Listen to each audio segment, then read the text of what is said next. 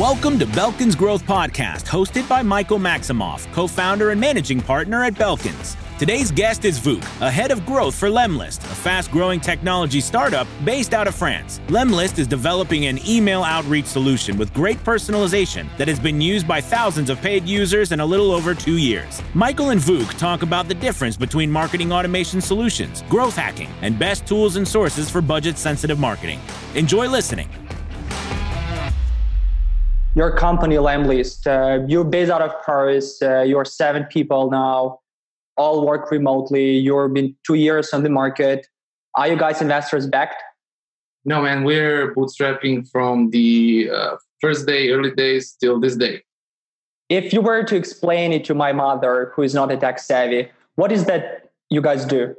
we help you sell online if i'm explaining to my uh, and your grandmas but if i'm explaining to a let's say an entrepreneur with beginner entrepreneur and advanced entrepreneur. So we're a cold email tool that helps agencies, small businesses, sales teams do email outreach uh, in a personalized and automated way.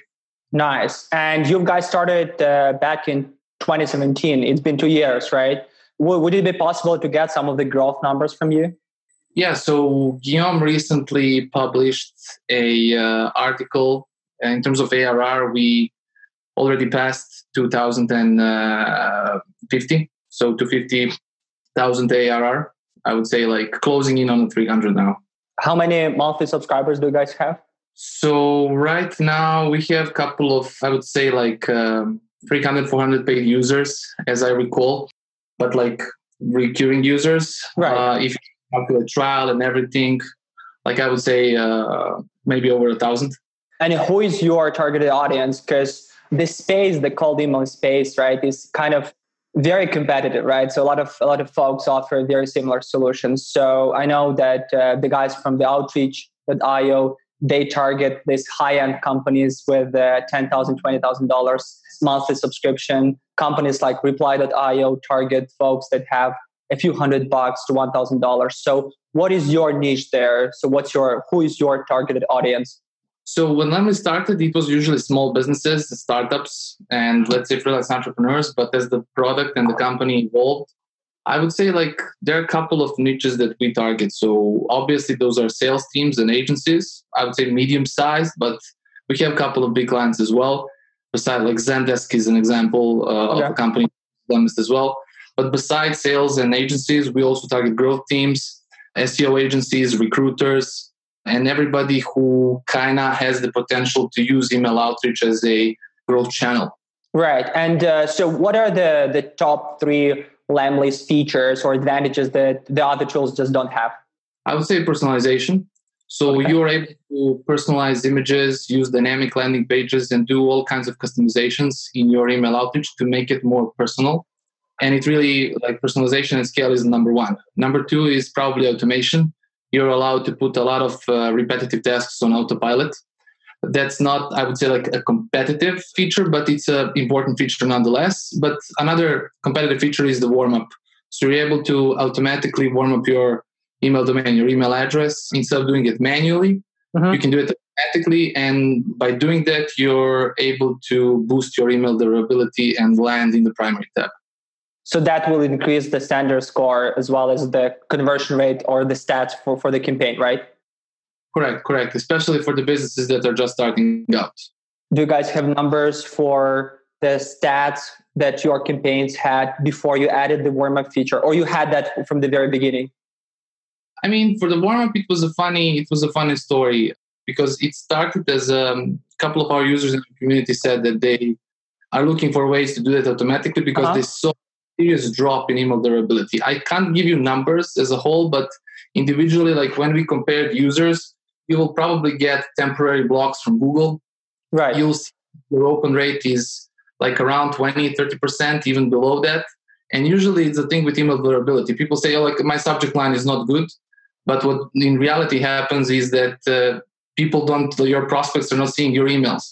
So after you warm up your domain, it usually takes between two weeks and a month you will see your open rate rising. And like a check that we suggest is like aim for 50 plus. So if you're above 50 plus open rate, that's a good sign that your email deliverability is healthy. Right. Okay. Interesting. You know, we actually uh, the Belkins uh, do a lot of that stuff manually. So whenever we get a new domain, we have a dedicated person that just sits on the mailbox and sending some yeah. emails, checking, and doing that very manually every every time. We actually noticed that before May this year, before Google launched their this very serious spam policy or something, so you could use a, a, new domain and you can ramp it up very quickly, like a few days, and that's it. But now it takes more time, so the the ramp up period is stretched. So interesting. I, have never actually heard about the outbound uh, automation tool that do the, the, the warm ups, and that's great that you have that kind of feature. Don't do it manually. Don't do it manually because we know how time is uh, is limited and that's probably the most fierce competitor we all share. So right. don't do it. Come to Lemlist, we'll set you up, and you'll be you'll be golden. Like it, it, it really works like a charm. Right, right. So do you guys use your own tool and outbound and cold emailing in to bring in new clients? Of course, especially in the beginning. Nowadays, it's kind of a little bit more sophisticated as uh-huh. we like go attack different customer profiles, different audience profiles in different ways we send like a lot of email outreach campaigns when it comes to backlinks and pushing like SEO and organic traffic above. And in specific spaces like lead gen agencies and bigger sales team, we do a lot of outreach. Yeah. Did you get Zendesk as your clients by cold email? No, it was uh, it's different because we're connected through our HQ office, which is Station F. Uh-huh. So connected through events and uh, in person, let's say. Okay. What's your current kind of marketing distribution in terms of the division of the pipeline? What's the percentage goes to outbound and what percentage goes to the inbound in terms of getting new leads per month? It's difficult to say on top of my mind because I deal with a lot of numbers, both ours and from our users. But I would say that uh, right now, if we say free trials and users right. coming into on top of the funnel, organic is our biggest biggest source. We're like spending a lot of time distributing our content and getting in touch with people through various communities and uh, groups. Uh-huh. So, believe it or not, organic is really coming strong and increasing. It should because of our efforts, and so we're happy because of that. But uh, besides that, uh, I would say like 10 or 15% come from outreach, 40% organic, and the rest are referrals, social media, and retargeting. Right. Okay. Understood. So since you guys are kind of bootstrapping, uh, you probably have a few platforms or sources in your packet that are uh, not expensive in terms of the budget wise. So can you recommend uh, some kind of top five platforms or tools for new entrepreneurs to utilize uh, to get to the level where you guys are and not spend a lot of budget on that? It's um, subjective question. Depends on depends on what you're trying to do. Like right now if you ask me right now in terms of right. from this and the kpis in q4 and where we want to go from this moment on i'm spending a lot of time in a Ahrefs. So seo tool it's not the cheapest tool out there but i think it's the best in terms of giving you the backlink overview and everything. Since organic is is, is like i said a huge push at the moment Ahrefs uh-huh. is where i spend like a lot of time. And even for things like quora distribution following your competitors, getting content ideas. Ahrefs offers you a lot. So I would say spend on Ahrefs. It's really a cool tool. Keywords everywhere. If we're talking about SEO, it's a free tool that gives you pretty good uh, overview of um, search intent and um, keywords and, and, volumes and difficulties, things of that nature. Besides that, I think Phantom Buster is an amazing tool.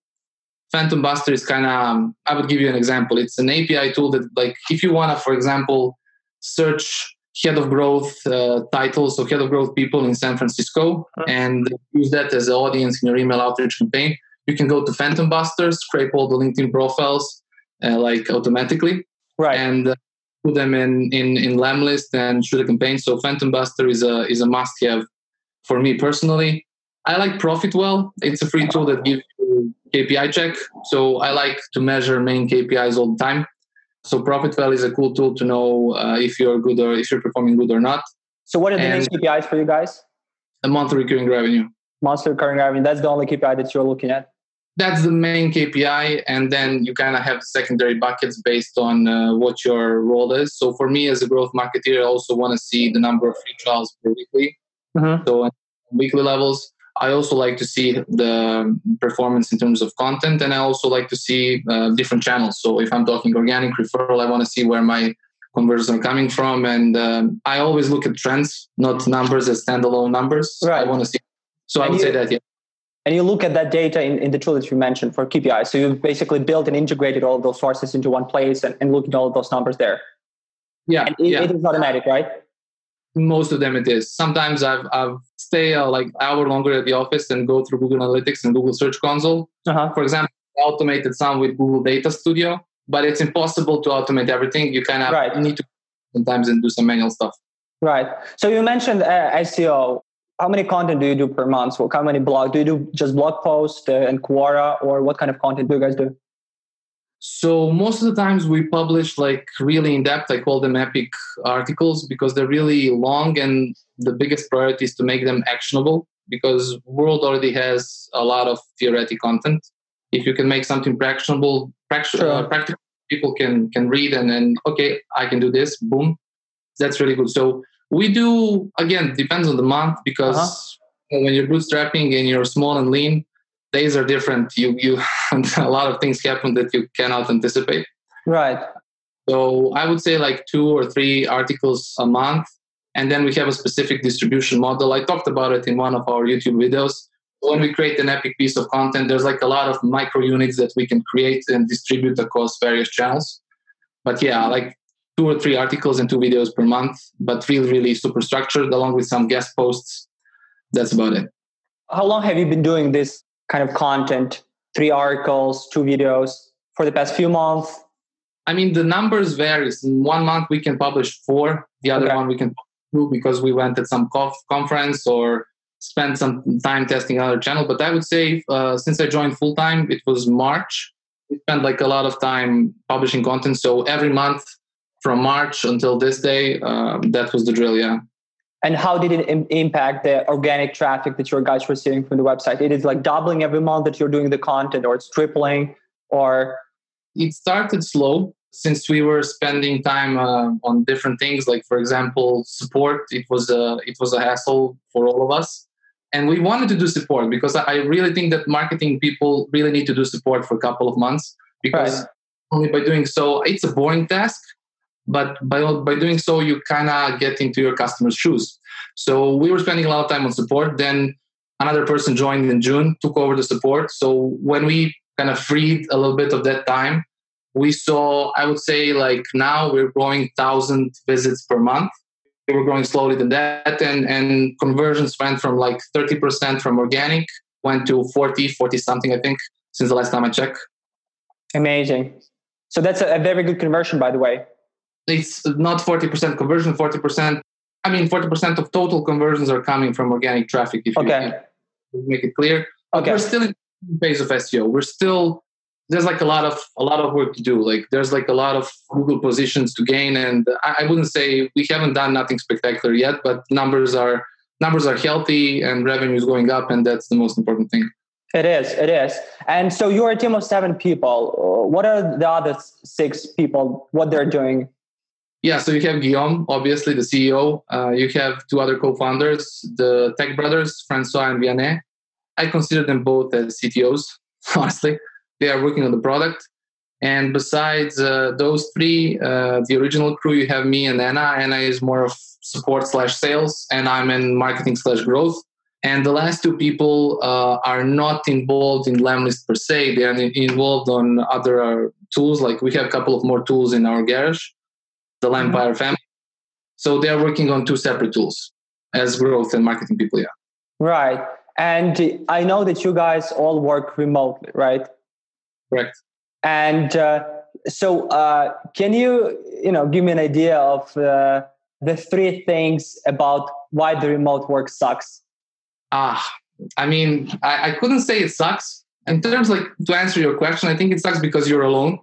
Most of the time, you're either at your home office or you go to a coffee place. So sometimes it's it's you kind of miss your partner in crime, like sitting next to you, and then you just right. it like you really mean it. I think that's the only thing that that really sucks. The other things that people already mentioned, like my mind is drawn to other things. I never really suffered from that. My uh-huh. hip hop the only thing that that can take my time away. I kind of go and choose choose a song here but I think that's the, probably the only thing that, that really sucks. But you know, remote you can make it work if you do it in a clever way and you do something that you like. Right, right. What kind of tools do you guys use to communicate and to stay updated about what's going on? And do you have any specific process like daily stand-ups, weekly check-ins, uh, monthly meetings that last for a few hours? So how does it work for you?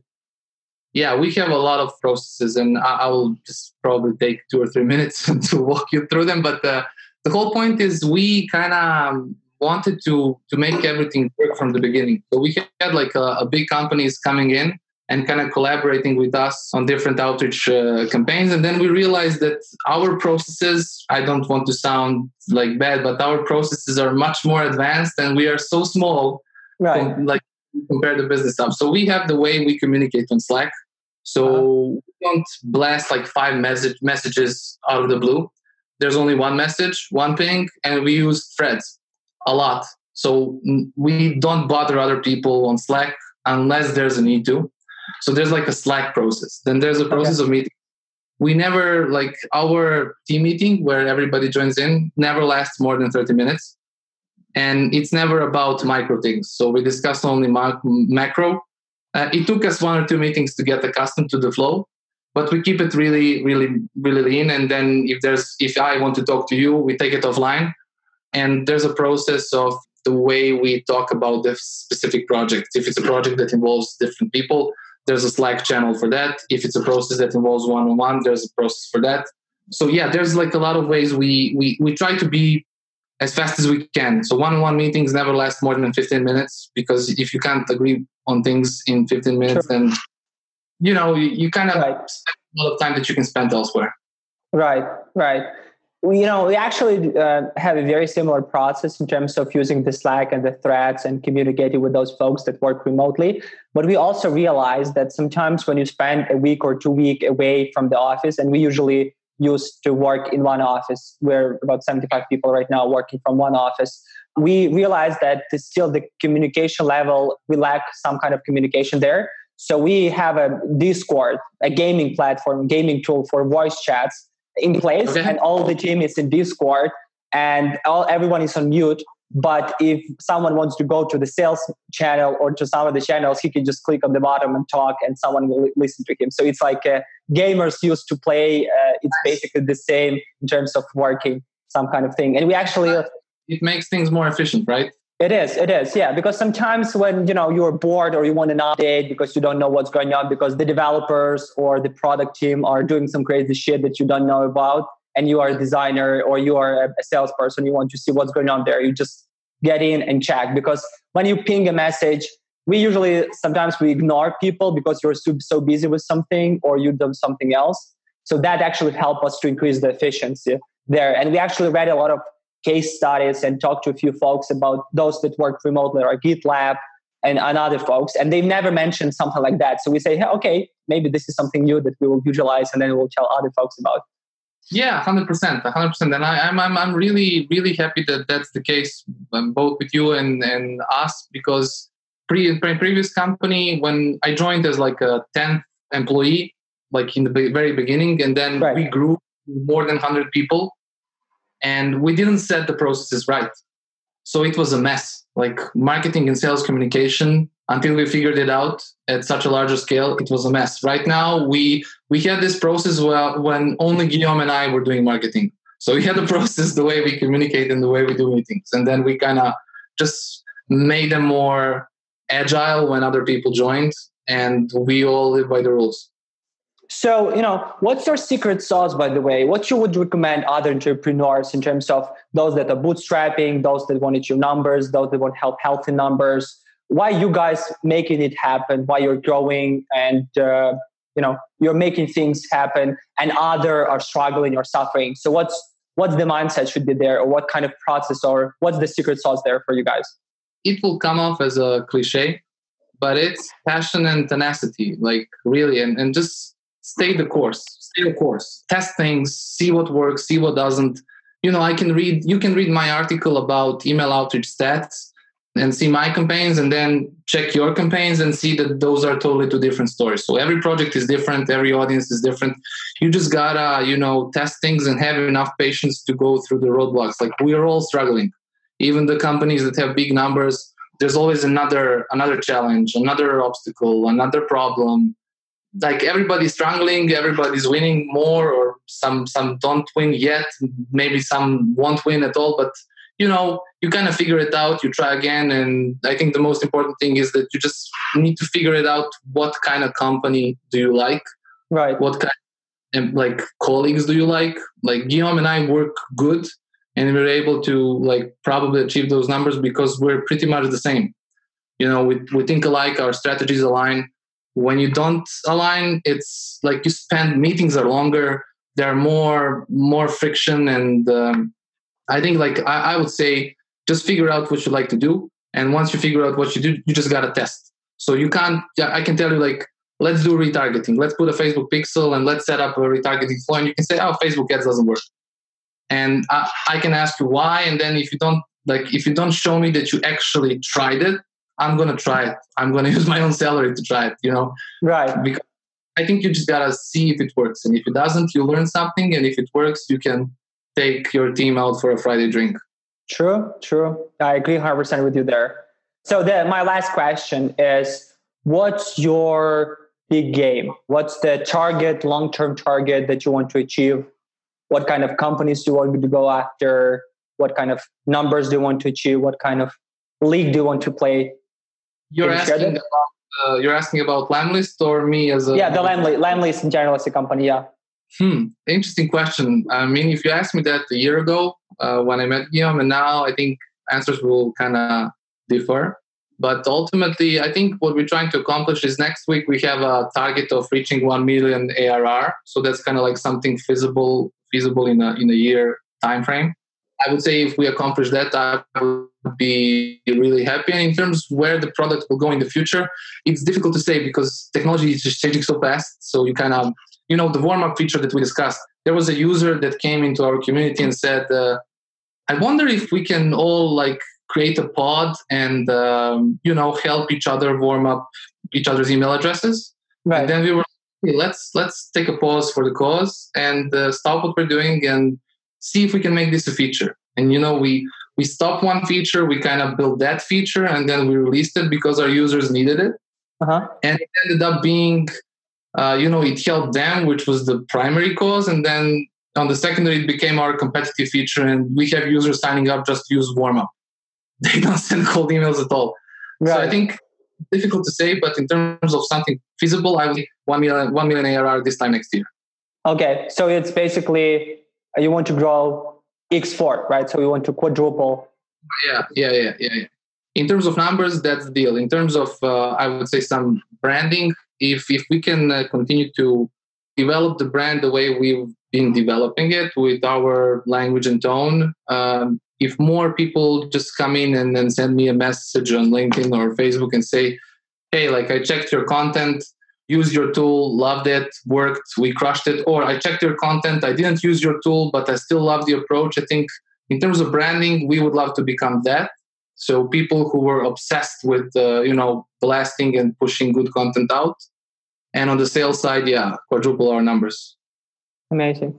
All right.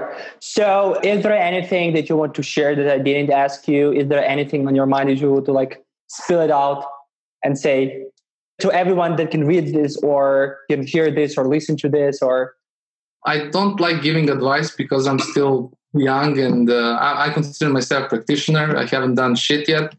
I'm just trying to be the best i can. But in terms of a message i would ask them a question. What's your obsession now? Like what channel has grabbed your attention? What hack did you learn or what uh, failure did you experience? Like anything like put it in comments I'm the one who reads all comments and every single post. So amazing. Yeah, I'm still learning, so I would learn from all of them. Are there any companies or specific people, individuals that you are following and you're interested in learning from? I think it's um, my friend always teases me with that, but um, I'm a big fan of Gary Vee, obviously, mm-hmm. just because I don't know he speaks the truth for me, and uh, I kind of paid attention a lot, especially a couple like a year or two ago now I think I, I've learned a lot from him. And so since he's pushing similar messages, when you figure out the message, you kind of go, okay, Gary, thanks. Now I'm gonna go and do my own. So it was Gary Vee, and uh, I really like, uh, since I'm in SEO a lot, I really like uh, Rand Fishkin uh, from now Spark Toro, previously Moz, and I like Ryan Stewart from Webris. I think those two I don't know those guys, but they help me do some cool initial SEO work. So I'm, I'm a big fan of them too. All right. I appreciate sharing that. And are there any kind of blogs or platforms or resources where people can read more about marketing, digital marketing, growth hacking? Are there any kind of blogs that you're following, newsletter that you subscribe for? Yeah. So besides the ones, the three kind of influencers I mentioned, mm-hmm. I like the interviews a lot. So I spend like a lot of time reading interviews from uh, Melanie Perkins, the co-founder or founder of Canva. I just like interviews. I'm the guy who reads biographies a lot. So I just like to get inside. I try to get inside people's heads and kind of wander around and see what makes sense or what doesn't. But I cannot single out something I, I read religiously. I kind of have the morning brew newsletter, which I of just occasionally I just I just Google stuff and and and you know find find content that I'm interested. But mostly those are interviews and uh, podcasts and things to that nature. Well, look, I appreciate you sharing all of that. It was very inspiring. I definitely pick up a few names that I'll be following myself. Your guys doing a great job. You're growing fast, and uh, you know, actually, our chief marketing officer who set up this uh, this meeting uh, he actually follows you. Uh, and I've never followed you guys, but now definitely to follow your LinkedIn, to follow your blog, and we'll see how your guys are going. And we'll be looking into what we can learn from you as well. So I appreciate you